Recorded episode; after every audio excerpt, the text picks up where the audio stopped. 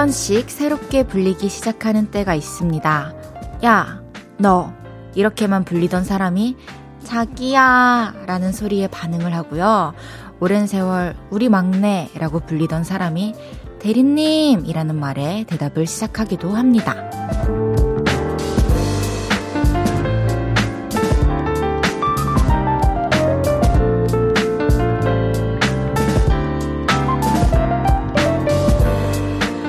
한동안은 새롭게 불리는 말이 낯설고 어색합니다.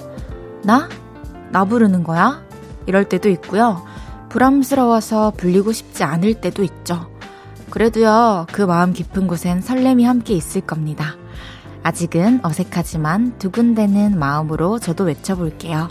볼륨을 높여요. 저는 DJ 헤이즈입니다. 8월 23일 화요일 헤이지의 볼륨을 높여요. 키썸 주영의 심상치 않아로 시작했습니다. 여러분, 하루 동안 어떻게 지내셨나요? 오늘도 혹시 저의 목소리를 기다리고 계셨나요? 저 DJ 헤이지입니다. 이틀째라 그런지 어제보다 조금 안정적이어졌지 않나요? 어제 첫 방송을 하고 집에 갔는데 집에 가서도 심장이 두근두근 하더라고요. 너무 설레서. 오늘도 그 설레는 마음을 가득 안고 2시간 진행해 보겠습니다. 천지은님께서 아, 하루 왜 이렇게 안 가요? 하루 종일 8시만 기다렸어요. 드디어 8시다. 저도요. 정우현님께서 헤이즈님, DJ 하신다는 소식 듣고 3년 만에 콩을 다시 깔았네요. 반갑습니다. 나 이런 사람. 나 3년 만에 콩 깔게 만든 사람. 감사해요, 오현씨. 2789님께서 아저씨라는 말에 나도 모르게 돌아보게 되면 아, 슬프다라는 생각이 들어요. 헤이즈 씨는 DJ라는 부름에 익숙해지셨나요? 아직 익숙해지진 않았지만 되게 설레고 기분이 좋네요. K4717님께서 옷이 시원해 보입니다. 춥진 않아요? 네, 아직 춥지는 않습니다. 김경태님께서 헤이즈님, 어제 첫방 듣고 주변에서 어떤 반응들을 보이셨는지 궁금하네요. 아니, 제 주변에는 다 너무 좋은 사람들밖에 없어가지고 제가 뭐 큰 실수를 했다면 당연히 지적을 해줬겠지만 다 잘했다고 격려를 해주셨고 앞으로도 잘할 거라고 응원을 해주셨습니다. 이지혜님께서 DJ 헤이즈 오늘도 2시간 화이팅! 근데 애칭은 아직 안 정해졌나요? 헤이디로 가는 건가요? 저는 어제 태연 언니가 헤이디를 꼭 집어서 읽어줬기 때문에 전 헤이디로 가겠습니다, 여러분. 헤이지의 볼륨을 높여요. 여러분의 소중한 사연과 신청곡 기다리고 있습니다. 오늘 하루는 어땠는지, 지금 어디서 뭐 하면서 라디오 듣고 계신지 알려주세요. 샵 8910은 단문 50원, 장문 100원 들고요. 인터넷 콩과 마이케이는 무료로 이용하실 수 있습니다. 그리고요, 헤이지의 볼륨을 높여요. 보라 화면 말고 실제로 보고 싶다. 그러면 오시면 됩니다. KBS 본관 오픈 스튜디오로 오시면 제가 이렇게 손 흔드는 모습, V 하는 모습, 꽃받침 하는 모습, 하트 그리는 모습 다 보실 수 있어요. 밖에 계신 분들도 더 잘 보이죠? 귀여워. 얘들아, 너네 라디오 탔어. 그럼 광고 듣고 와서 여러분의 사연 소개해 볼게요. 쉴 곳이 필요했죠. 내가 그곳이 돼줄게요. 사랑이 필요한가요?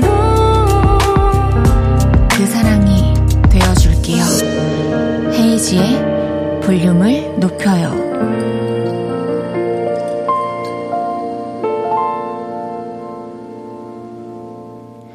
KBS 쿨 FM 헤이지의 볼륨을 높여요.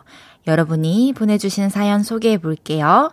K8901님께서 오, 우리 헤이디 하면서 하트를 엄청 많이 보내주셨어요. 안녕하세요, 헤이디입니다. 김수민님께서 언니, 저 미국인데 이거 들으려고 7시에 일어났어요. 너무 고마워요. 하루가 길겠다. 오늘 하루 좋은 거 많이 많이 보고 행복한 하루 보내시길 바랄게요. K0169님께서 헤이즈님 여기 대구예요. 대구에도 이제 가을이 오고 있네요. 헤이즈님 볼륨 DJ 데뷔 축하해요. 너무너무 감사합니다. 아마존존님께서 헤이즈님 제가 사랑하기 좋은 날 이금희입니다 드리려고 가입했는데 갑자기 친구한테 연락이 왔어요. 무조건 헤이지의 볼륨을 높여요. 10시까지 들으라고요. 목소리가 너무 좋아서 저도 귀 기울여서 듣게 되네요. 감사합니다. 아마존존님. 한윤주님께서 헤이디님 오늘 방송국 오시려고 몇 시부터 준비하셨나요? 굉장히 솔직하게 얘기를 하자면요. 제가 3시 40분 픽업이었어요. 그래가지고 4시 반쯤 샵에 가서 화장하고 머리하고 그리고 와서 녹음도 하나 하고 이렇게 생방에 왔습니다. 4718님께서 어제부터 학원 끝나면 8시라 바로바로 들었는데 목소리 너무 좋아요. 완전 힐링하는 기분이에요. 앞으로도 열심히 들을게요. 감사합니다. 앞으로도 힐링의 시간을 책임지겠습니다. 이강재님께서 헤이즈님 고개 까딱거리는 거 너무 귀여워요. 5번만 더 까딱까딱 해주세요. 하나, 둘, 셋, 넷, 5. 조영아님께서 헤이디 좋네예. 오후 내내 등갈비 손질해가 푹 삶고 바베큐 소스 양념 넣고 등갈비 바베큐찜 해서 저녁에 가족들 감탄사 드리면서 맛나게 등갈비와 뽀뽀했어예. 너무 맛있었지용. 그래서 더 많이 운동하려고 걷고 있어예. 아니 이렇게 글까지 사투리로 써주시다니 정말 찐이신데요. 맛있겠네요. 7002님께서 초3 아이가 처음으로 버스를 탔는데 돈 넣는 곳에 카드를 넣어서 일 끝나고 부랴부랴 버스카드 찾고 집 가는 길입니다. 하루하루가 서바이벌이네요. 역시 처음 경험하는 것에는 실수가 있기 마련이죠. 근데 다시는 이제 거기 카드를 넣지 않겠죠. 또 한 번의 성장을 축하드립니다. 우리 소중한 초3 아가야. 정희원님께서 누나 대구 출신이어서 너무 자랑스러워요. 저도 지금 대구에서 듣고 있습니다. 반갑습니다. 오이구님께서 오 애칭 헤이디 요를레이 부를 것만 같아요. 가능한가요? 아 못해요. 요를레이 못한다고 했잖아요. 헤이지의 볼륨을 높여요. 이번 주는 제가 여러분과 인사 나누는 시간 갖고 있죠? 오늘도 TMI가 담긴 여러분의 자기소개 기다릴게요. 예를 들면 저 오늘 9,000원에 15켤레짜리 양말 산 사람이에요. 대단하죠? 저는 물구나무 서기 하면서 볼륨 듣는 게 특기입니다. 주말에 산책하다가 모기 30방 물린 피가 맛있는 사람입니다. 등등. 나는 이런 사람이에요 하는 여러분의 이야기들 지금 바로 보내주세요. 문자 샵 8910 단문 50원, 장문 100원 들고요. 인터넷 콩과 마이케이는 무료로 이용하실 수 있습니다. 소개해드리고 떡튀순 세트 쏠게요. 노래 듣고 와서 소개해볼게요. 잔나비의 주저하는 연인들을 위해.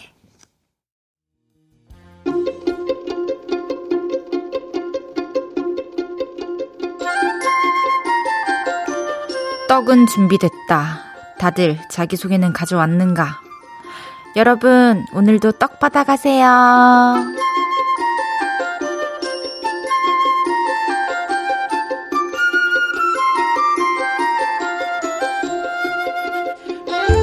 여러분의 TMI가 가득 담긴 자기소개를 읽어드리고 개업떡으로 떡튀순 보내드립니다. 오늘도 헤이지의 볼륨을 높여요부터 소개해볼게요. 우리 볼륨팀은요. 포털사이트랑 SNS에서 매일매일 헤이지의 볼륨을 높여요를 검색해봐요. 어제는 방송 끝나고 이런 글을 봤어요. 봄날의 기적이라는 닉네임을 쓰시는 분이 앞으로는 헤이지의 볼륨을 높여요. 저녁에 꼬박꼬박 들어야지. 나 오늘 라디오 처음 들어봐. 탱구 언니 덕분에 라고 해주셨습니다. 탱구 언니 오늘도 감사합니다. 정말 감동이에요. 봄날의 기적님. 오늘도 혹시 듣고 계신가요? 만약에 봄날의 기적님께서 지금 문자를 보내주시면 선물 보내드릴게요. 여러분의 TMI 자기소개도 한번 소개해볼게요. 김지훈님께서 오늘 야자 빼고 소고기 먹고 온 고2 학생입니다. 다혜 목소리 들으니까 힐링되네요. 야자 빼고 소고기 먹고 온 고2 지훈이, 오케이, 기억할게요. 전영회님께서 저는 헤이디님을 사랑하는 팬입니다. 그것이 최고지요. 벌써 저를 사랑해주시다니 감사합니다. 5659님께서 저는 남자친구가 하루 종일 울화통 터지게 만드는데 그 모습마저 사랑할 수 있는 여자입니다. 헤이디 화이팅! 앞으로 자주 들을게요. 울화통을 잘 참을 수 있는 그녀. 앞으로 기억하겠습니다. 9058님께서 저는 볼륨 들으려고 9월, 10월 야자 신청한 고3 승훈이라고 합니다. 야자 시간에 폰 걸릴 각오하고 문자 보내고 있는데 한 번도 안 걸리게 조심히 도전해 보겠습니다.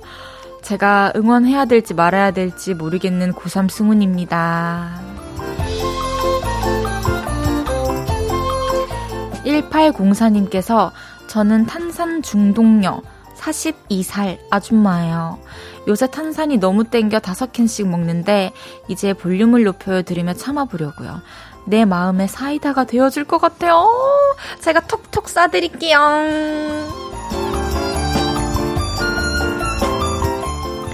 황정민님께서 48살 아저씨와 운동 중인 38살 아줌마입니다. 몰래 볼륨 듣다. 오늘은 이어폰 나눠 끼고 조용히 걷고 있어요. 두 분 행복한 산책 되시길 바랄게요.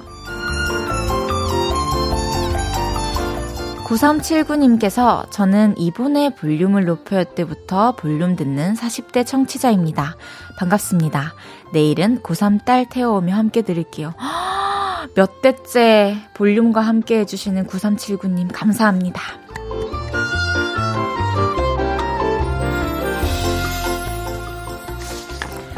소개해드린 모든 분들께 떡튀순 세트 보내드립니다. 노래 한 곡 듣고 올게요. 박재범의 바이트.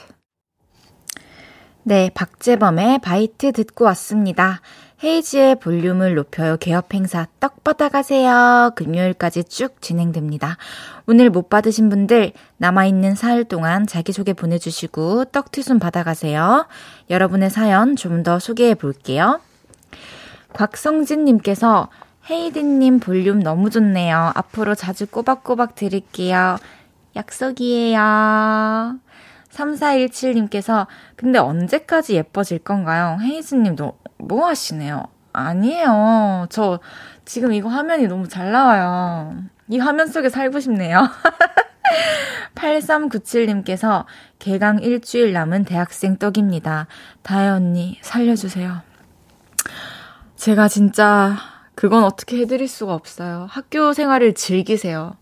다시 돌아가고 싶은 그 학교 에 있을 때 즐기세요.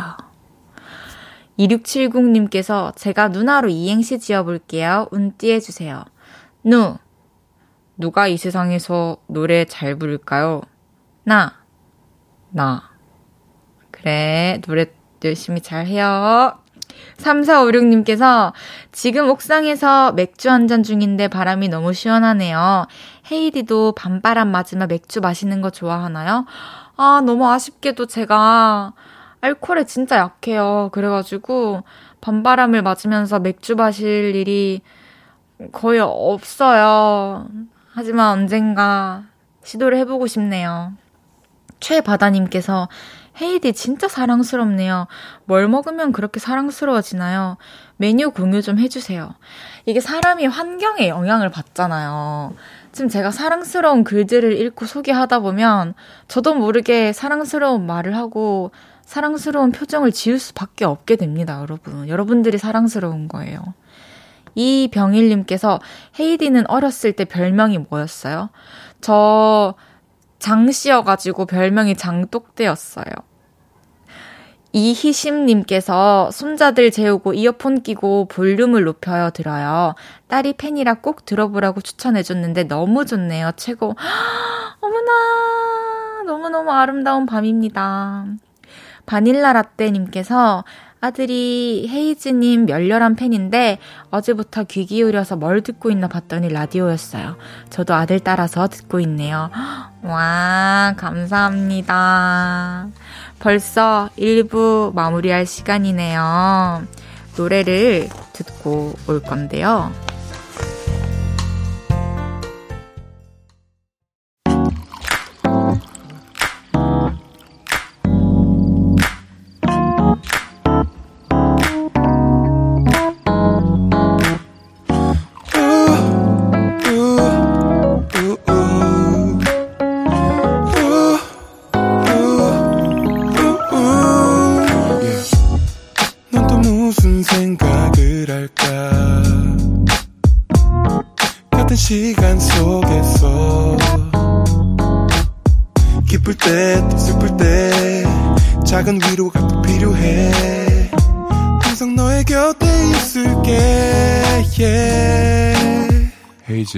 볼륨을 높여요.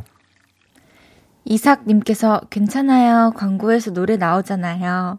박혜은님께서 노래 듣는다면서요. 예진님께서 노래라고 생각할게요. 정우연님께서 광고에 늘 쓸려가시는 옆집 DJ분도 계시죠. 김이나 작사가님 해주셨네요. 아, 노래 그 광고에 깔리는 노래를 함께 듣자는 의미였습니다. 감사합니다.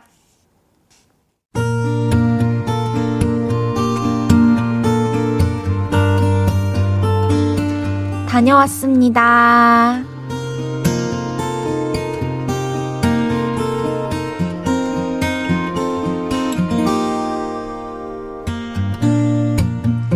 휴가 드디어 다녀왔습니다. 멀리 해외로 가고 싶었는데 시간이 많이 없어서 부산 다녀왔어요. 사실 휴가 가기 전에 저는 큰 결심을 하고 다이어트를 시작했어요. 아무것도 안 하고 먹기만 하면 다 살로 갑니다. 운동을 해야 먹어도 살이 안 됩니다. 움직이세요. 뛰세요. PT쌤의 말씀. 만나면 잔소리, 톡으로 잔소리, 전화로도 잔소리, 엄청난 잔소리꾼인 PT쌤을 만나게 돼서 지옥훈련 같은 운동을 하고 식단 관리도 했죠. 아또 회원님, 지금 설마 뭐 드시고 계신 거 아니죠? 아또 숟가락 놓으세요. 그거 다 드시면 내일 주가 운동합니다.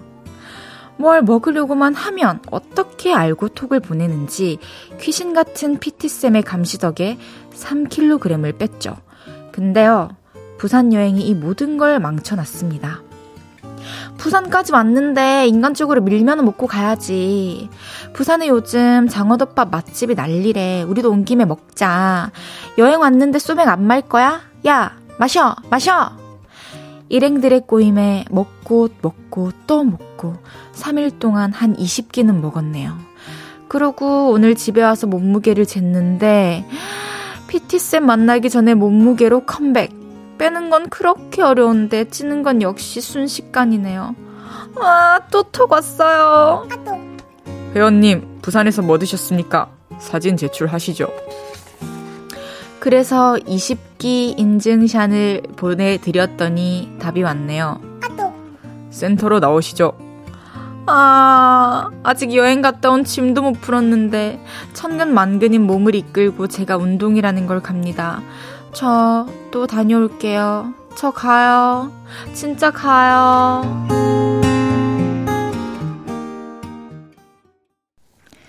헤이지의 볼륨을 높여요. 여러분의 하루를 만나보는 시간이죠. 다녀왔습니다에 이어서 들으신 곡은 잇지의 스니커즈였습니다. 다녀왔습니다. 오늘은 강경아님의 하루를 만나봤습니다. 부산으로 휴가 다녀오셨군요. 너무 좋으셨겠어요. 네, 2박 3일 동안 20끼는 좀 많이 드시긴 한 것 같긴 한데 그만큼 드시고 3kg 찐 거면 기초 대사량이 굉장히 좋은 거 아닌가요? 운동을 열심히 미리 잘 해놓으신 것 같아요. 그리고 또 먹어서 올라온 살은 또 금방 빠져요. 조금 조절하고 하면.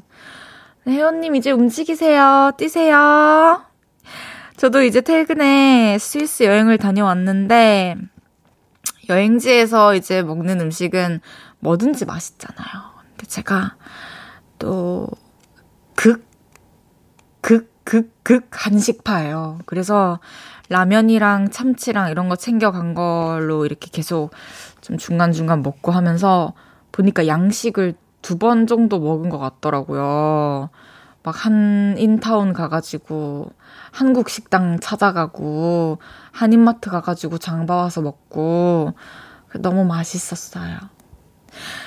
외국에서 먹는 한국 음식은 더 맛있는 것 같아요. 다녀왔습니다. 여러분의 사연을 기다리고 있습니다. 오늘 있었던 일들, 속상한 일, 웃겼던 일, 신기했던 일 뭐든지 좋습니다. 하루 일과를 마치고 돌아와서 이야기 보따리를 풀어놓는 것처럼 사연 남겨주세요. 소개해드리고 선물도 드립니다. 헤이지의 볼륨을 높여요 홈페이지에 남겨주셔도 좋고요. 볼륨을 높여요 방송 시간 중에 보내주셔도 됩니다. 문자 샵8910 단문 50원, 장문 100원 들고요. 인터넷 콩과 마이케이는 무료로 이용하실 수 있습니다. 밤크림 식빵님, 사연자님 사연 완전 공감입니다. 아, 닉네임부터 밤크림 식빵이야. 너무 공감하실 것 같아. 송명근님께서 부산 맛집은 못 참제 해주셨고요. 박혜연님께서 부산하면 빵지순례 아인겨. 정오현님께서 연기도 하시는군요. 잘하시는데요. 정말요? 감사해요. 이하님께서 쿠키 먹고 있는데 조심스레 내려도 봅니다. 굳이 본인은 또 다이어트 안 해도 될 수도 있잖아요. 먹던 거는 계속 마저 드세요. 맛있게. K8361님께서 놀러 가면 어쩔 수 없죠. 여자친구랑 여행 가서 맛집 다닐 때 다이어트는? 하고 물어보면 째려보는 그 눈빛. 근데 이게 진짜 사람 만나고 어디 여행 가고 하면은 이렇게 식단을 할 수가 없어요. 또 같이 있는 사람들과의 또 그런 분위기도 있고, 혼자 또 안 먹기도 그렇죠. 5722님께서, 근데 지금 그 PT쌤은 혹시 사연자분한테 관심 있는 건 아닐까요? 왜 그런 느낌이 들지? 새로운 관점. 궁금해지는데요. 후기 기다리겠습니다. 장은영님께서, 세상 힘든 다이어트, 먹어도 살 안 찌는 분들 세상 부러워요. 헤이디님은 어때요? 저는 먹으면 찝니다. 저는 운동하고요. 그리고 이제 중요한 일정 있을 때 조절을 하죠. 지금 이렇게 볼살이 좀 올라왔지 않나요? 이제 또 살살 좀 이렇게 빼야 돼요. 못 찌고 하려면. 김태윤님께서 헤이디, 스위스의 요들송 배우로 다녀온 거예요? 헤이디의 빅피처. 아니에요. 요럴레이. 아니라고요. 8804님께서 스위스에서 떡볶이 드신 거 봤어요. 한국에서 먹던 떡볶이보다 더 맛있었나요? 그러니까 더 행복했죠. 맛은 똑같이 있는데 이게 무한히 있는 게 아니라 이거 지금 사와가지고 이거 한 통 있으니까 너무 소중했죠. 천지은님께서 스위스 여행은 자유여행이었어요? 패키지였어요? 스위스에 꼭 가고 싶은데 언제 한번 꼭 공유해주세요. 자유여행이었고요. 저는 이제 현지 가이드분과 함께 이제 이동을 했었고, 제가 여러분들에게 저의 여행 모습들을 보여주기 위해서 영상 촬영을 해놨으니까 조금만 기다려주세요. 업로드 될 거예요. 그럼 꽃보다 식빵님의 신청곡을 듣겠습니다. 이소라 슈가의 신청곡 듣고 왔습니다. 헤이지의 볼륨을 높여요. 그 두 번째 날 함께하고 계십니다. 근데 새로 오신 DJ분 누구죠? 하는 질문이 꽤 있는데요. 저 볼륨을 높여요 12대 DJ 가수 헤이지입니다. 비도 오고 그래서 네 생각이 났어. 이 노래를 부른 그 헤이지입니다. 저녁 8시마다 저와 함께 해주세요. 꼭이요. 믿을게요. 여러분이 보내주신 문자 몇 개 더 볼까요? 장보경님께서 별명 헤이디 말고 요를레이디는 어때요? 싫어요. 진짜 또 놀린다. 내 팬들 또 놀린다. K7101님께서 뭐가 살쪄? 지금도 충분히 아름답고 귀여우세요. 네, 살이 쪘다라는 의미보다는 이렇게 한동안 너무 말랐다가 이제 좀 붙었다라는 의미였습니다. 9334님께서 헤이디님, 저는 어제부터 들은 청취자예요. 청취자 애칭도 정해주세요. 요를레이는 어때요? 아, 이거 요를레이 나 지금 요이로제 걸리겠다. 요를레이 하세요. 요를레이 씨 반갑습니다. 정오현님께서 가사에 마침 Hey DJ가 나오는 곡이군요. 그러니까요.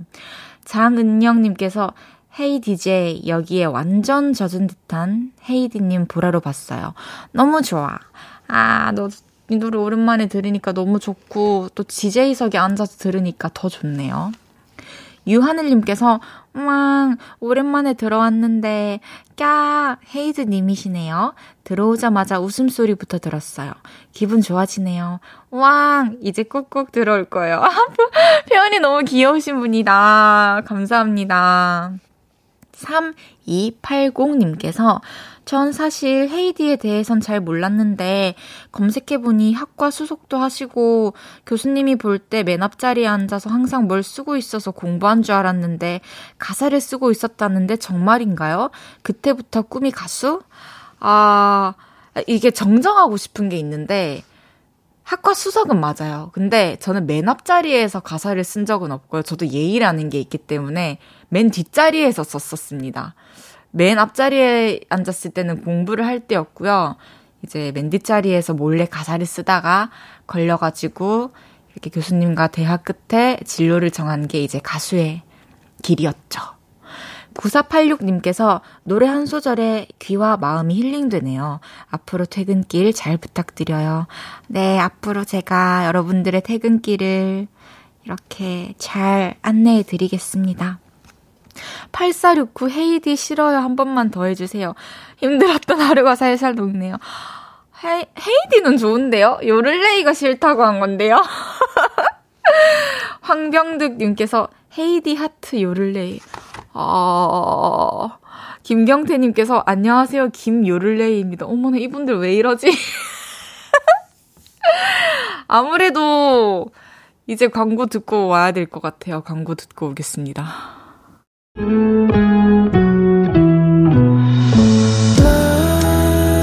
나의 손길 한 번에 아 참을 수 없어 이렇게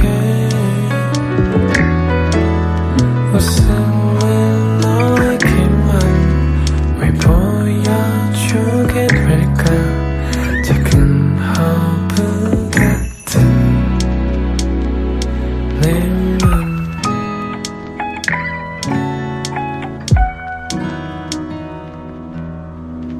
헤이지의 볼륨을 높여요. 잠시 후 3, 4부에서는 윤지성 씨와 함께합니다. 볼륨 가족들의 연애 이야기도 듣고 같이 고민해보는 시간 가져볼게요. 연애 고민들 아주 가벼운 것부터 속상하고 심각한 것까지 모두 환영합니다. 익명 요청도 가능하니까요. 사연 많이 보내주시고요. 문자 샵 8910 단문 50원, 장문 100원 들고요. 인터넷 콩과 마이케이는 무료로 이용하실 수 있습니다. 그리고 헤이즈의 볼륨을 높여요 홈페이지에 남겨주셔도 좋아요. 아니 지금 댓글에 문자가 박혜연님께서 요를레이 어때서요? 요플레보단 낫죠 하시는데 지금 이 순간은 요플레가 더 나은 것 같고요. 전계수님께서 전 요를레이입니다. 알겠습니다. 전영애님께서 가수를 해주셔서 감사합니다. 좋은 노래 들려주셔서 감사해요. 요를레이 엄마야 왜 이렇게 가지? 이준명님께서 요를레이야 이제 이게 맞아? 청룡량님께서 이미 돌아가기에는 늦은 듯. 아직 안 늦었어요, 여러분. 우리가 다시 탁 바로 잡으면 돼요. 전 헤이디입니다, 여러분. 이건희님께서 예전에 나 혼자 산다 나왔을 때도 재밌게 봤는데 음악 방송이 아닌 라디오 DJ로 뵈니까 신선합니다. 헤이즈님 앞으로도 흥하세요. 감사합니다. 건희님도 하시는 일 다 잘 되길 바랄게요. 김은지님께서 외주 작업하느라 하루 반나절 넘게 책상에 앉아 있어요. 배는 안 고프지만 볼륨을 높여요가 너무 고파서 괴로웠네요. 우와, 지금 이 시간이 천국. 덕분에 피로도가 제로 됐어요. 그래도 뭐 드시면서 하셔야 돼요. 알겠죠? 7002님께서 초3 아이가 처음으로 버스를 탔는데 이건 아까 읽었던 문자군요. 김경현님께서 지금 친구들이 다 잠들어버린 야자교실에서 혼자 일어나 헤이지님의 라디오를 듣고 있습니다. 헤이지님은 야자 하셨었나요? 저 야자 했었죠. 근데 이제 고3 때 이거 말해도 되나? 말한다? 제가 하이킥이라는 프로그램을 너무 좋아해가지고 그거 보고 싶어가지고 선생님이랑 솔직하게 얘기하고 야자 안 하게 됐었어요. 고3 마지막에. 근데 수시도 붙은 상태였고 이제 최저 등급만 맞추기 위해서 수능 공부하면 되는 상태여가지고 TV 보려고 야자를 안 한 헤이지입니다. 김경현님, 지금 친구들이 네, 죄송합니다. 또 읽었네요. 이제 이쯤 되면 노래 듣고 올까요? 백현의 두근거려.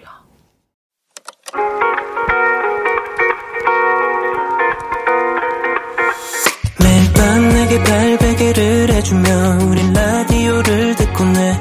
매일 저녁마다 넌 잠긴 목소리로 말했다. 5분만 더 듣고 있을게. 5분만 더 듣고 있을게. 5분만 더 듣고 있을게. 다시 볼륨을 높이네. 헤이지의 볼륨을 높여요. KBS 쿨 FM 헤이지의 볼륨을 높여요. 3부 시작했습니다. 볼륨 가족들을 위해서 준비한 선물들 소개해드릴게요.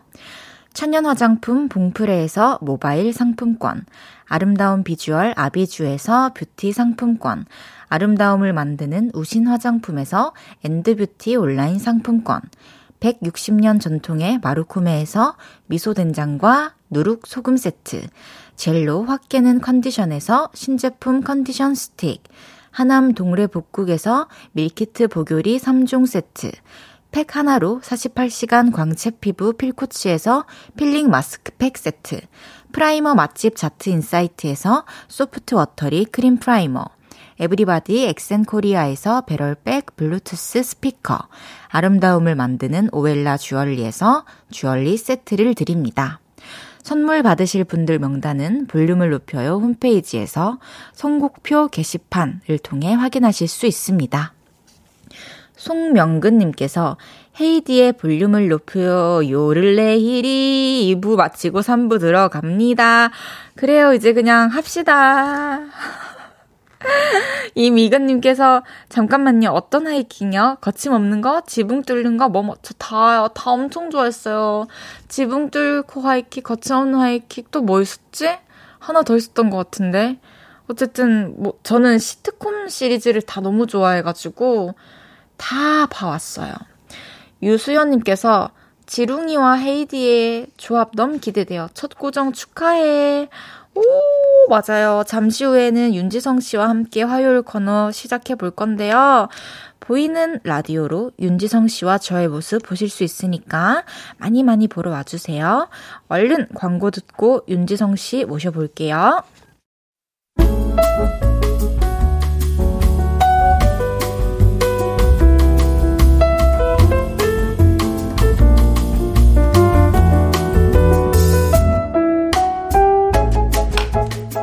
요즘 연애는 해요? 아니, 모르겠어요. 안 해요? 모르겠어요. 하긴 하는데 어려워요? 아니, 모르겠어요. 헤어지고 싶어요? 아니, 모르겠어요. 그냥 연애 뭐가 뭔지 하나도 모르겠죠? 여기다 털어놔요. 혼신의 힘을 다해서 같이 고민해줄게요. 대한민국 모든 청춘 남녀의 고민, 연애! 모르겠어요.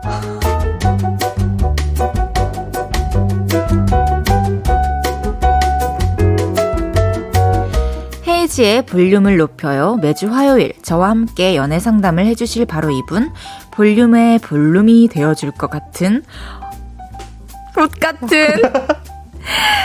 고정 게스트 오늘부터 볼륨의 가족 윤지성 씨 어서 오세요. 안녕하세요, 윤지성입니다. 반갑습니다. 아 볼륨의 블룸. 예, 볼륨의 블룸. 이렇게 또 목에 예쁜 것도 달고 오셨어요. 네네, 저도 팬분들께서 오늘 이렇게 포장을 해주셔가지고. 아 예쁘다. 네, 오늘 제가 이제 가족이 된 기념으로다가. 그럼요. 네, 저 자신을 선물이라 생각을 하고. 볼륨에서 받아 주십사. 네네네. 제가 이렇게 몇 번 게스트로 나오다가 결국 이렇게 고정까지 깨쳤네요. 어, 제 자리는 그냥 좀 놔둬주세요. 알겠습니다. 한 1년 정도는 제가 받을게요. 네. 아니, 요즘에 어떻게 지내고 계세요? 저 요즘 그냥 뭐 계산책하고 예능 들어오는 거 하고. 강아지가 또 방송 데뷔를 앞두고 있다고요? 어, 맞아요. 맞아요. 어떤 방송이죠? 그 우리 집 상전이라고 저희 집에서 또 상전 한 분 강아지 있어가지고 네, 개분 그 개를 이제 자랑 개분 존칭 써야죠. 개분 예, 자랑하는 프로그램에 제가 우리 강아지를 이제 셀러브리티로 만들기 위해서. 어머나. 예. 이름이 뭔데요? 배로요, 배로. 너무 귀엽다. 네, 다음에 한번 데리고 올게요. 데리고 오세요. 네, 네. 저도 강아지 같이 밤비? 살고 있어요. 밤비. 네, 어떻게 알았어요? 아, 다 게스트면 응당 이제 프로그램에 나가는 것에 대한 이 MC의 사전조사는 제가 확실하게 해야죠. 나무위키 정독 싹 하고 왔죠, 제가. 예. 네. 나무위키 정독을 다 하고 왔어요. 너무 감사해요. 또 동갑내기니까 또 우리. 그러니까 네. 우리 좋은 친구가 되어봅시다. 예, 좋습니다. 아니, 또 많은 분들이 윤지성 씨의 손톱 근황을 궁금해하고 계신데 네. 셀프 염색하시다가 손가락과 손톱이 까매지셨던 걸로 아는데 이제 괜찮나요? 아니요, 저 아직 이렇게 아직 손톱이 그래도 많이 옅어졌어요. 엄마야, 네. 진짜요? 네.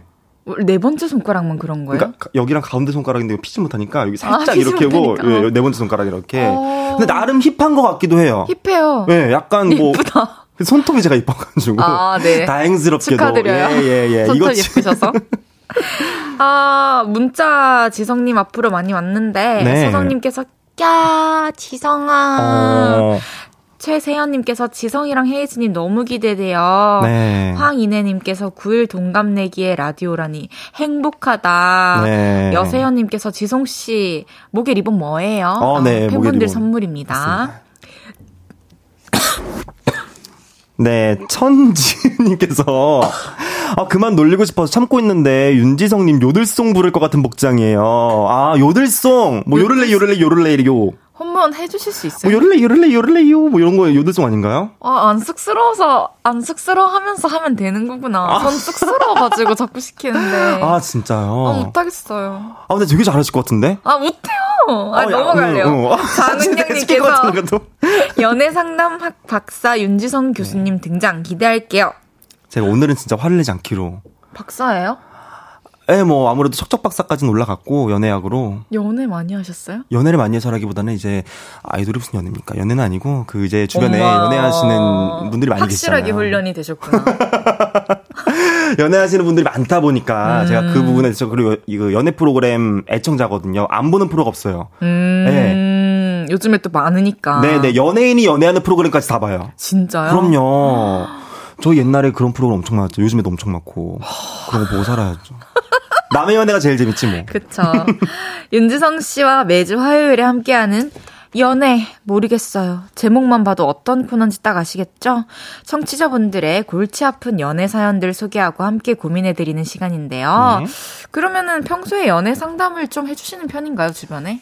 그러니까 연애 상담뿐만 아니라 뭐 여러 상담을 많이 하는데, 네 연애 상담도 뭐 많이 하고. 좀 그러면은 이렇게 상담 받는 분들이 좀 만족을 하나요?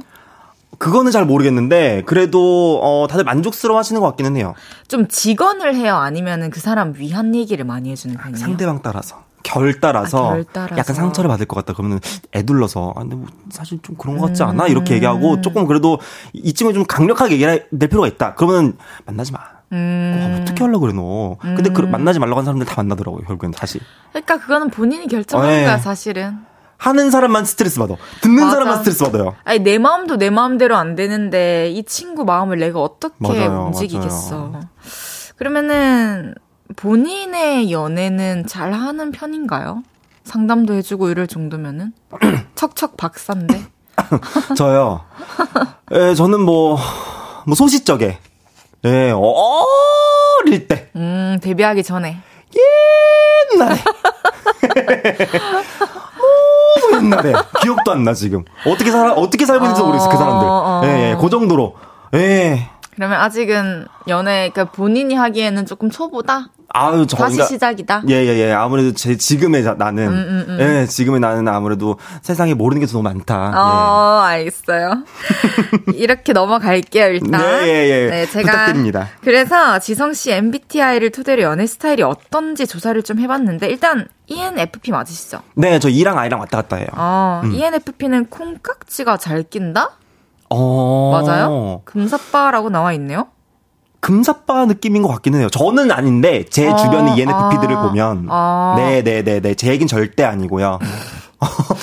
사랑에 빠지면 연인에게 최선을 다해 잘해주지만 최선을 다한 만큼 빠르게 식는 기질도 있습니다. 아, 너무 최선을 다해서 그런가 초반에? 그냥 빠르게 식는다기보다는 헤어지면 그냥 얄짤 없는 느낌인 것 같아요. 완전 끝. 헤어지면. 네. 그리고 밀당을 싫어하고 상대방의 말과 행동에 쉽게 상처를 받지만 싸우는 걸 싫어해서 감정적인 갈등은 피하려고 합니다. 맞는 것 같아. 그래서 연인에게 실망을 해도 표현을 하지 않지만 실망이 쌓이면 몰래 이별을 준비합니다. 맞아요? 아니요? 아니에요? 바로바로 얘기했던 사람들이었던 것 같아요. 또 성격에 또 차이가 있구나. 또한 이별 후에는 다른 사람에게 마음을 열기까지 오랜 시간이 걸립니다. 금방 열리던데? 아, 나 말고. 저 말고. 주변의 ENFP들을 보면, 이렇게 금방 이제, 예, 뭐, 더러, 뭐, 유형들이 있지만, 예, 뭐, 아님 말고요. 알겠어요. 그런 걸로 하죠. 네네네. 맞는 것도 있고, 아닌 것도 있고. 네네. 아, 근데 저만 사실 까발려질 수 없으니까. 아, 너무 막 그냥 막 짝짝짝짝 이렇게 떼버리니까, 일단 헤이즈 씨도 한번 볼게요. 예. 아, 네. 헤이지 씨의 MBTI가 ISFJ 맞으세요? 네, 맞아요. 한번 제가 소개를 한번 해볼게요. ISFJ는 마음을 열고 연애를 하기까지 오랜 시간이 걸립니다. 진짜 오래 걸려요. 그래요? 네. 사랑이 천천히 차오르는 편이지만 연애가 시작되면 바로 안정감을 느끼고 연인에게는 매우 헌신적인 사람이 됩니다. 맞아요. 되게 안정감을 중시해요, 또 연애할 때. 사랑을 위해서 서울로 올라올 정도? 고향에서. 그럼요. 진짜? 네, 전 장거리 연애 해봤었는데. 그럼요. 정말요? 네네. 말 한마디도 신중하게 다정하게 하는 편이라 서운한 점이 있어도 상대방에게 말하기 꺼려하고요. 예전에는 이랬었는데 제가 생각이 바뀐 게 좀 쌓여서 서로에게 좋을 게 없다라는 깨달음을 언젠가 한번 얻은 적이 있어가지고. 표현을 하더라도 좋게 표현을 하죠. 맞아요. 나 얘기해야 지금 돼요. 이런 거 나 너무 서운해 이렇게. 나 그거 안 했으면 좋겠어 이렇게. 맞아, 바로 얘기해야 돼. 상대방에게 약속을 깨는 것을 매우 싫어하고 상대방에게 모든 걸 맞추는 타입이며 뒤끝이 이런 말 해야 되나? 뒤끝이 이제 난리가 나는 사랑 집착꾼입니다.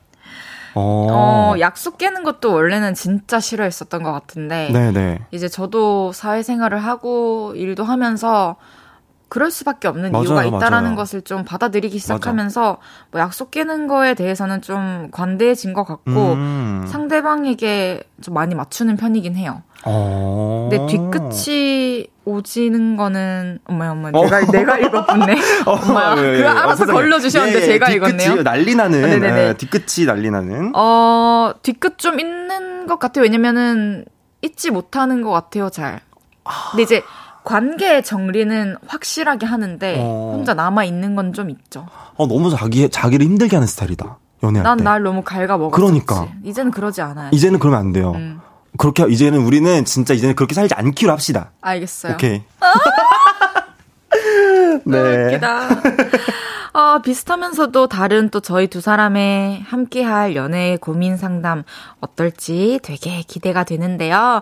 노래 한 곡 듣고 와서 본격적으로 코너 시작해볼게요. 윤지성의 블룸. 윤지성의 블룸 듣고 왔습니다. 윤지성 씨와 함께하는 연애 모르겠어요. 첫 시간, 첫 번째 사연부터 한번 소개해 볼까요?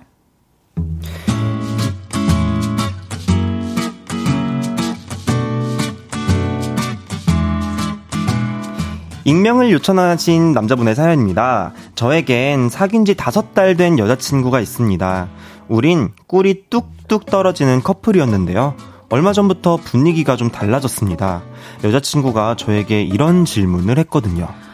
혹시나 전에 만나던 남자친구 한 번만 만나고 와도 돼? 너무 황당했지만 자세하게 무슨 상황인지 물어봤습니다. 그랬더니 한 3년 만났는데 그 오빠가 어느 날 갑자기 잠수를 탔어. 아, 우린 이렇게 헤어지는 거구나. 그 생각만 하면서 한 1년 정도 지내다가 널 만나게 된 거지. 근데 얼마 전에 그 오빠한테 연락이 왔어. 혹시 만나서 얘기 좀 할 수 있냐고. 이러더라고요.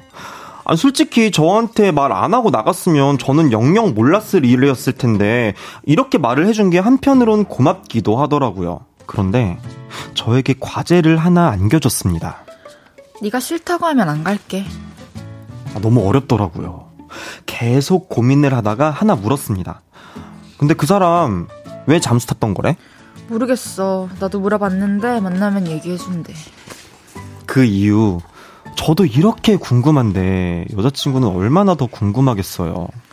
당연히 만나보고 싶겠다 이런 생각이 듭니다. 하지만 저는 여자친구가 안 나갔으면 좋겠습니다. 근데 제 생각만 할 수는 없어서 넌 어떻게 하고 싶어? 라고 물어볼까 생각하기도 했는데요. 난 한번 만나보고 싶어 라는 말을 여자친구의 입으로 들으면 머리가 더 복잡해지고 마음이 신란해질까봐 더 이상 아무것도 묻지도 또 아무런 대답도 못해주고 있는 상황입니다. 다들 저와 같은 상황에 놓인다면 어떤 해결책을 내리실 건가요? 아, 저는 진짜 모르겠어요.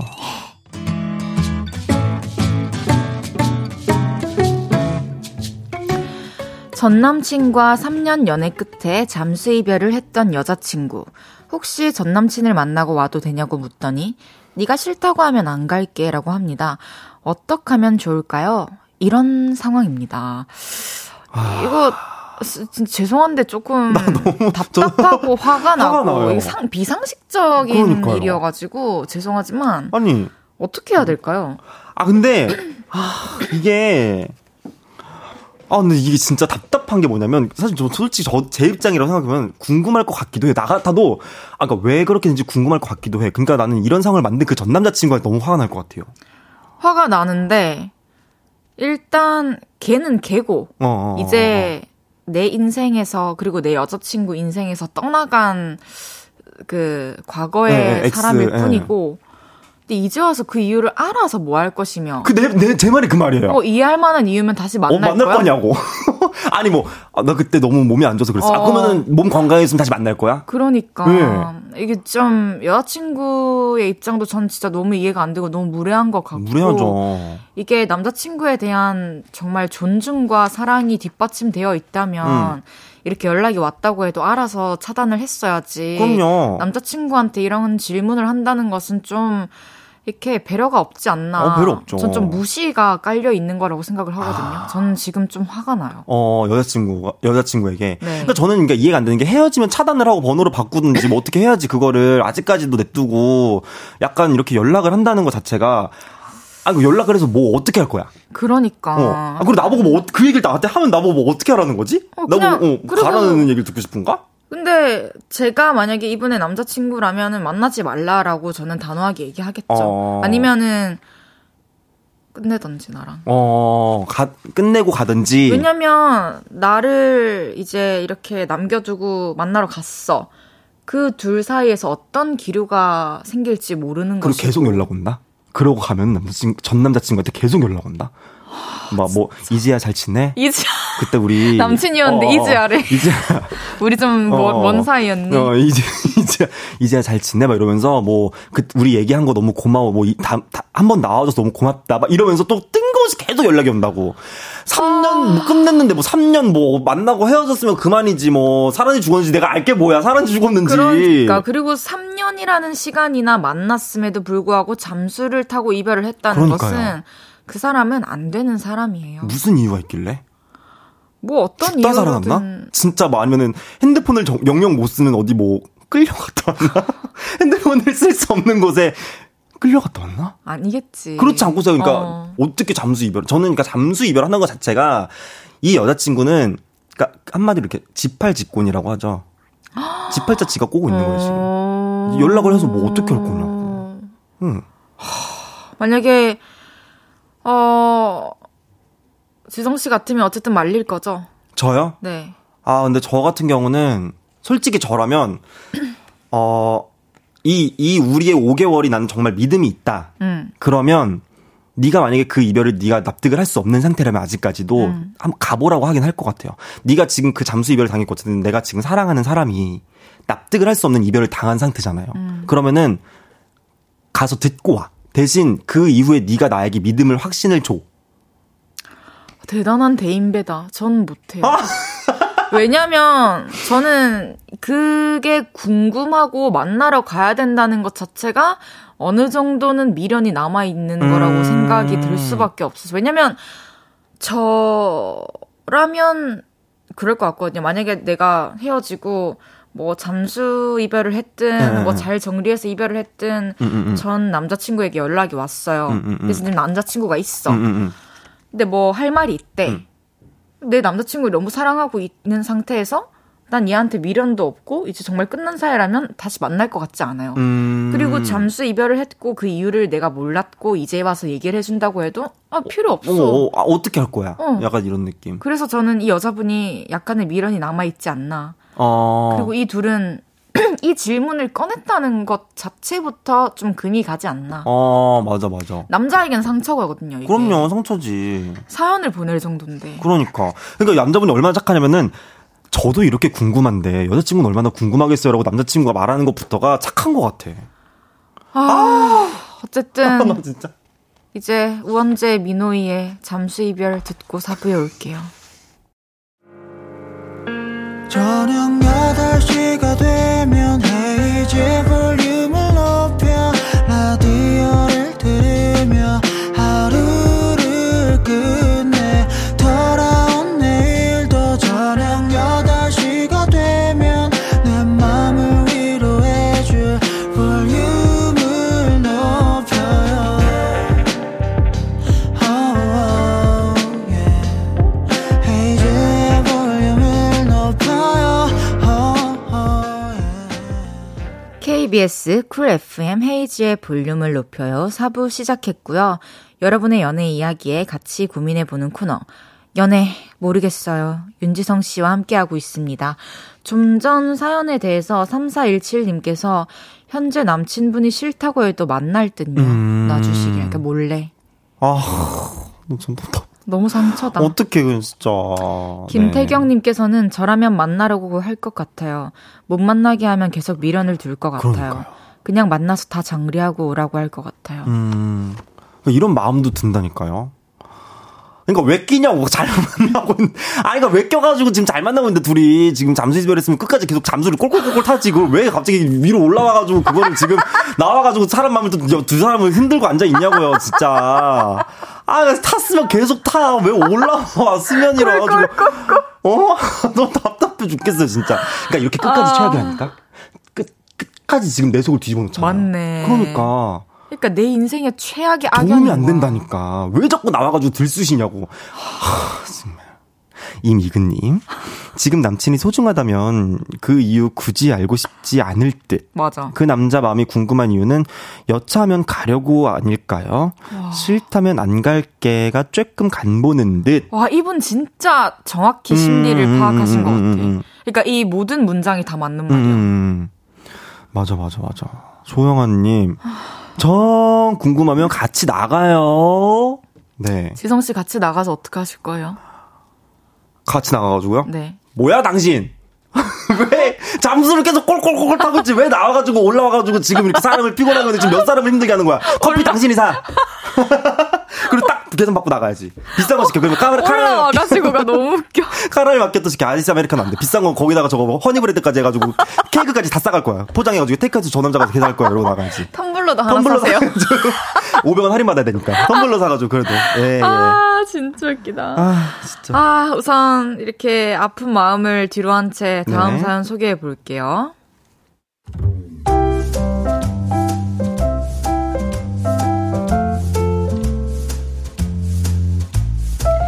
익명을 요청하신 여자분의 사연입니다. 저의 전 남자친구, 그 사람은 진짜 미안하단 말을 하는 꼴을 못 봤습니다. 1시간을 늦어놓고도 한참 동안 말싸움을 하고도 뭐 먹을까? 이런 식으로 넘어갔죠. 결국엔 그 문제로 헤어지게 됐고 소개팅을 하게 됐는데요. 이 남자는 180도 달랐습니다. 죄송해요. 제가 회의를 들어갔다 오는 바람에 답장이 늦어졌어요. 진짜 미안해요. 작은 일에도 미안하다, 고맙다 이런 표현을 잘했습니다. 그래서 더 끌렸죠. 원래 전남친한테 없던 부분을 갖춘 남자, 그런 남자한테 끌리잖아요. 그래서 결국 사귀게 됐는데요. 이 남자 완전 쏘리맨입니다. 미안하단 말을 입에 달고 삽니다. 약속 시간에 좀만 늦어도 많이 기다렸지. 진짜 미안해. 가벼운 말실수를 해도 입을 막 때리면서 미안해. 진짜 이런 말 하면 안 되는 거. 나 진짜 미안해. 진짜 미안해. 어떡해. 미안해. 저번에는 남자친구가 기념일을 한번 헷갈렸는데요. 막 싹싹 빌면서 자기야, 내가 진짜 미쳐서 어떻게 이런 일이 있을 수가 있지. 내가 진짜 너무 미안해. 자기야, 진짜 내가 너무너무 진짜 너무너무 미안해. 진짜 너무 미안해. 내가 무슨 말을 해야 될지 모르겠어. 진짜 미안해. 그럼 제발 그 미안할 짓 좀 그만하라고 말하고 싶습니다. 저요, 이제 그 미안하단 소리 진짜 너무너무 지겹고요. 정말로 미안하긴 한 건가 의심도 듭니다. 심지어 가자, 뭐 먹을까 하던 전남친이 그립기까지 합니다. 그래서 제가 그 미안하단 소리가 스트레스라고 한번 말했는데요. 진짜? 진짜 몰랐어. 진짜 미안해. 어떡해. 쏘리. 진짜 미안해. 이러는데 정말 귀를 틀어 막고 싶더라고요. 정말 착하고 좋은 사람인 건 분명한데 그 지겨운 말버릇 때문에 매력이 뚝뚝 떨어집니다. 미안하단 말 그만 좀 하게 할 방법 없을까요? 사람 고쳐 쓰는 거 아니라던데 그냥 듣고도 모르는 척하는 게 더 나을까요? 전 정말 모르겠어요.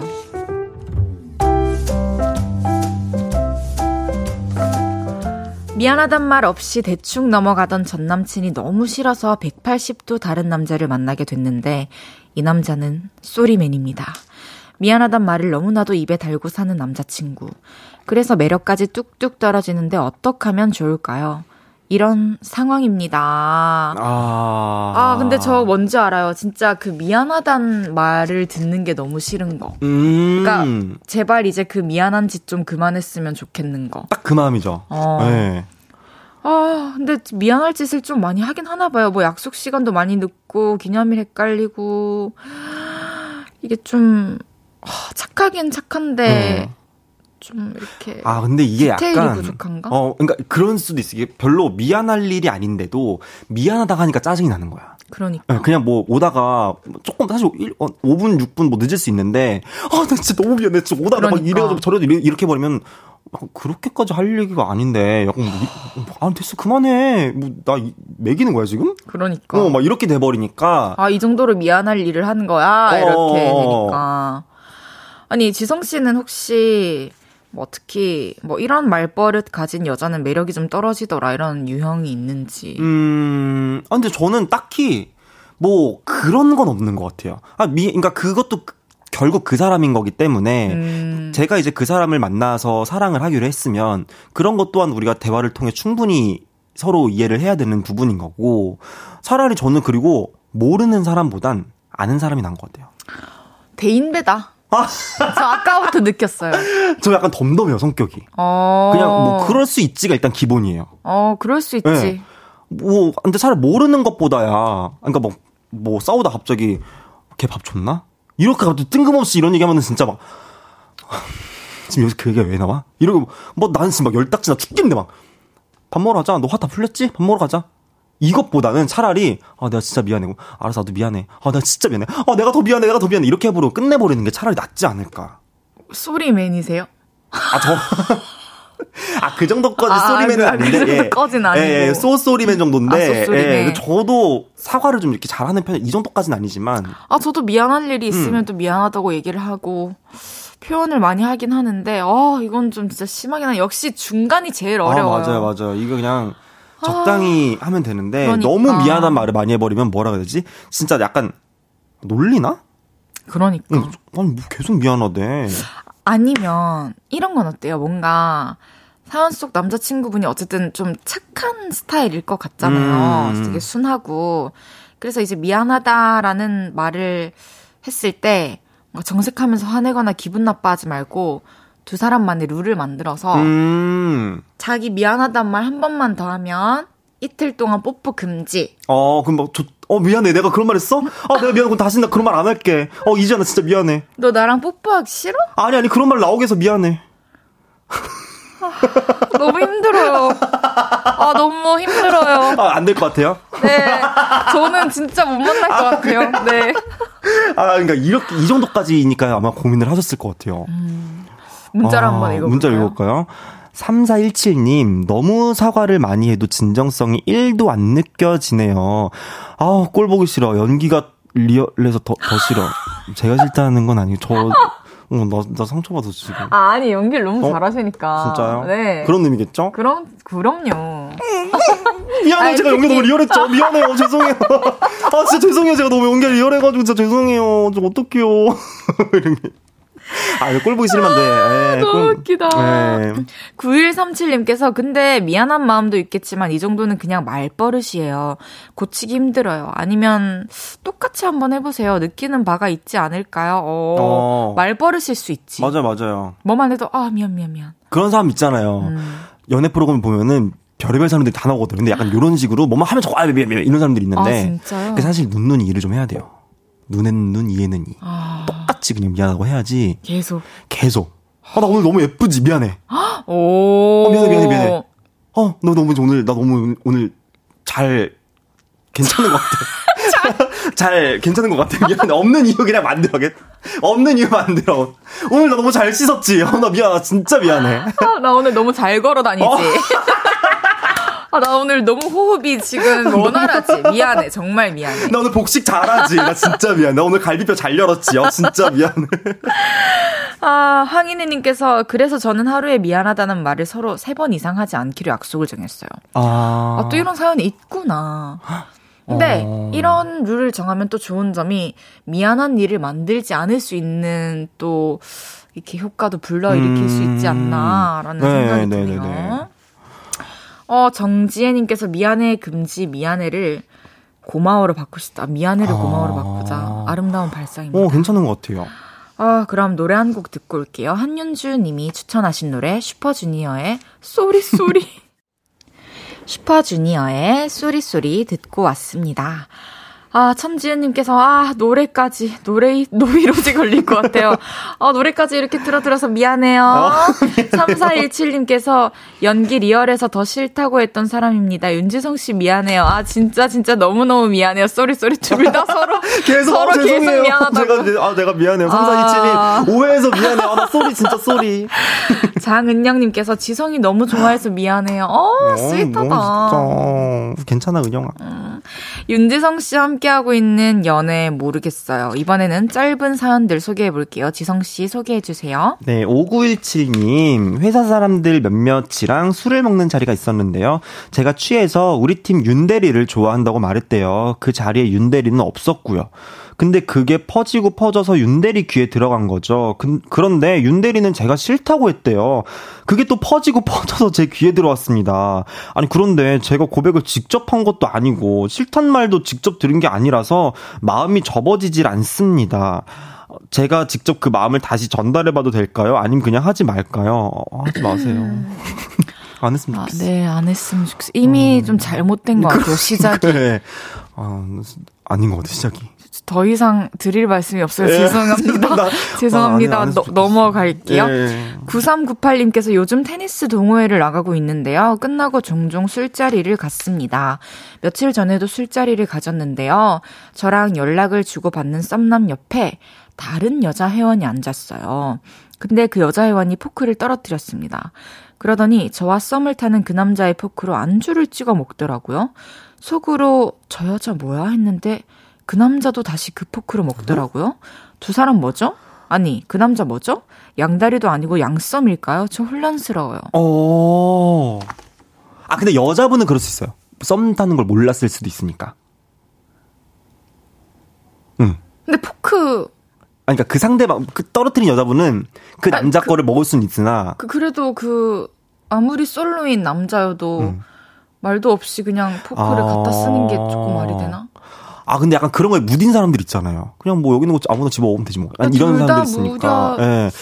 근데 요즘 이거 사실 안 돼요. 요즘 개인 위생이 아주 철저한 시대라서 이런 거 잘못 먹었다가. 그러니까. 예. 안 돼. 골프 못 쳐. 이거 안 돼, 이거 안 돼. 아, 테니스구나. 당신 테니스 금지. 네, 당신 테니스 금지. 다 이거 안 돼. 테니스만 열심히 지지고. 네. 예, 안 될 것 같아요. 좋아요. 네. 9011님께서 전 남친은 꿀도 보기 싫은데 전 남친이 키우던 고양이가 너무 보고 싶어요. 연락해봐도 될까요? 근데 제가 지한테 미련 있다고 생각할까봐 그게 너무 짜증나요. 아, 당연히 그렇게 미련있다고 생각할 수도 있죠. 그렇게 생각할 것 같아요. 그런 것 되게 많잖아요. 전남친 토스트 이런 거 아세요? 알죠. 전남친한테 연락해가지고 레시피 알려달라고. 그런 거 뭔지 알지? 근데 토스트는 이해된다? 토스트는 되고 고양이는 안 되는 거예요? 아, 네. 아니, 토스트는 솔직히 이거 뭐. 너무 궁금하니까. 너무 맛있었으니까. 너무 궁금하니까. 다시 또 먹고 싶으니까. 아, 근데 저는 오히려 고양이가 이해가 돼요. 근데 저는 고양이는 근데 이런 짤도 되게 많잖아요, 인터넷에. 잘 지내서, 더니 연락하지 않았으면 좋겠어. 아니, 너 말고 그 고양이 잘 지내냐고. 이런 짤들이 되게 많고 그래가지고. 아, 근데 저는 이것도 이해가 되긴 돼요. 그래요? 이해는 돼. 근데 어떻게 못 보지, 뭐. 그럼 전 여자친구, 사귀었던 전 여자친구가 연락와서 강아지 좀 보여달라 하면 보여줄 거예요? 강아지를 생기고 배로가 오고 저는 만난 적이 없어요. 오, 강아지가 배로가 오고 연애를 해본 적이 없습니다. 알겠습니다. 문규섭님께서 고양이 카페를 가세요라고 해주셨네요. 그러니까 전 연락 안 했으면 좋겠습니다. 근데 헤어졌으면 사실 이게 만약 본인도 미련이 없다고 하니까 끝인 거지. 만약 본인이 미련이 있으면 고양이를 빌미로 연락을 해볼 수는 있죠. 근데 자기가 미련이 없다며. 근데 저는 이거예요. 모든 것과의 이별인 것 같아요. 그 사람과 이별했으면 그 사람에게 딸려있는 모든 것과 맞아요. 확실하게 이별을 해야 된다 생각하고. 토스트는 이해된다면서요. 토스트는 그 사람 게 아닙니다. 토스트는 우리 모두의 것이에요. 윤지성 씨. 그로 인해 우리가 모두 그 토스트를 즐겨 먹고 있다라는. 그럼요. 예. 네. 넘어가도록 하겠습니다. 이하님께서 이 코너 매주 기다려질 것만 같은 느낌이에요. 지성님 원래 이렇게 재밌는 분이셨나요? 빵빵 터지네요. 그니까 너무 재밌으시고. 정말요? 어떻게 이렇게 재밌으세요? 근데 먹고 살려면은 제가 또 이 볼륨에 또 여기 이제 화요일에 오기로 제가 아주 저번에 게스트로 왔을 때 아주 부단히 노력을 했거든요. 와. 그럼요, 제가. 하여튼 영광이에요, 정말. 아니요, 제가 영광이죠. 저 오늘 불러주셔가지고. 너무 재밌을 것 같아요, 앞으로. 저는 앞으로 6개월간 이 연애 이야기 앞으로 많이 보내주십시오. 좀 킹받는 것도 좋고. 그러니까, 우리 진짜 진심을 다해서. 진심을 다해서 우리가 이거 우리 친구라고 생각하고 상담을 해주자고. 그러자. 네. 그러면은 그거 상담할 때만 반모타임 하는 거. 반모타임으로 해가지고 오케이. 우리가 상담을 좀 해주자고요. 우리 진짜 찐친한테 하는 거. 진짜 찐친. 정신 차려, 이러면 안 돼. 너 이러면 안 돼. 좋아요. 그러면 이제 이 코너를 마무리해야 될 것 같은데요. 벌써요? 좀 더 하자. 갑자기 좀 보내드려도 돼요? 한 2시간만 더 해요. 정말 미안해요. 이제 왜냐면 광고를 또 들어야 되기 때문에. 중요하죠. 다음 주에도 볼륨 가족들의 연애 상담 함께하러 와주시고요. 오늘 너무 감사했고요. 너무 재밌었어요. 감사합니다. 너무 그럼 감사해요. 광고 듣고 올게요.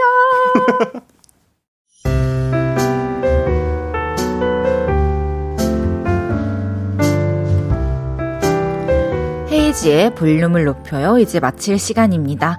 오늘 2번째 날이었는데요. 역시나 2시간이 정말 빠르게 가네요. 장은영님께서 2시간 순삭 즐거웠어요, 헤이디. 장요를레이는 내일도 올게요. 내일도 오세요. 이예나님께서 오늘 너무 재밌었어요. 언니 사랑해요. 저도 너무너무 사랑합니다. 오늘 함께 즐겨주셔서 모두 너무 감사하고요. 또 따뜻한 밤 되시길 바랄게요. 내일도 생방송 보이는 라디오로 볼륨을 높여요 진행할 거고요. 내일은 픽보이와 함께합니다. 기대 많이 해주세요. 서리 기리보이의 긴밤 들으면서 인사드릴게요. 볼륨을 높여요. 지금까지 DJ 헤이지였습니다. 여러분 사랑합니다.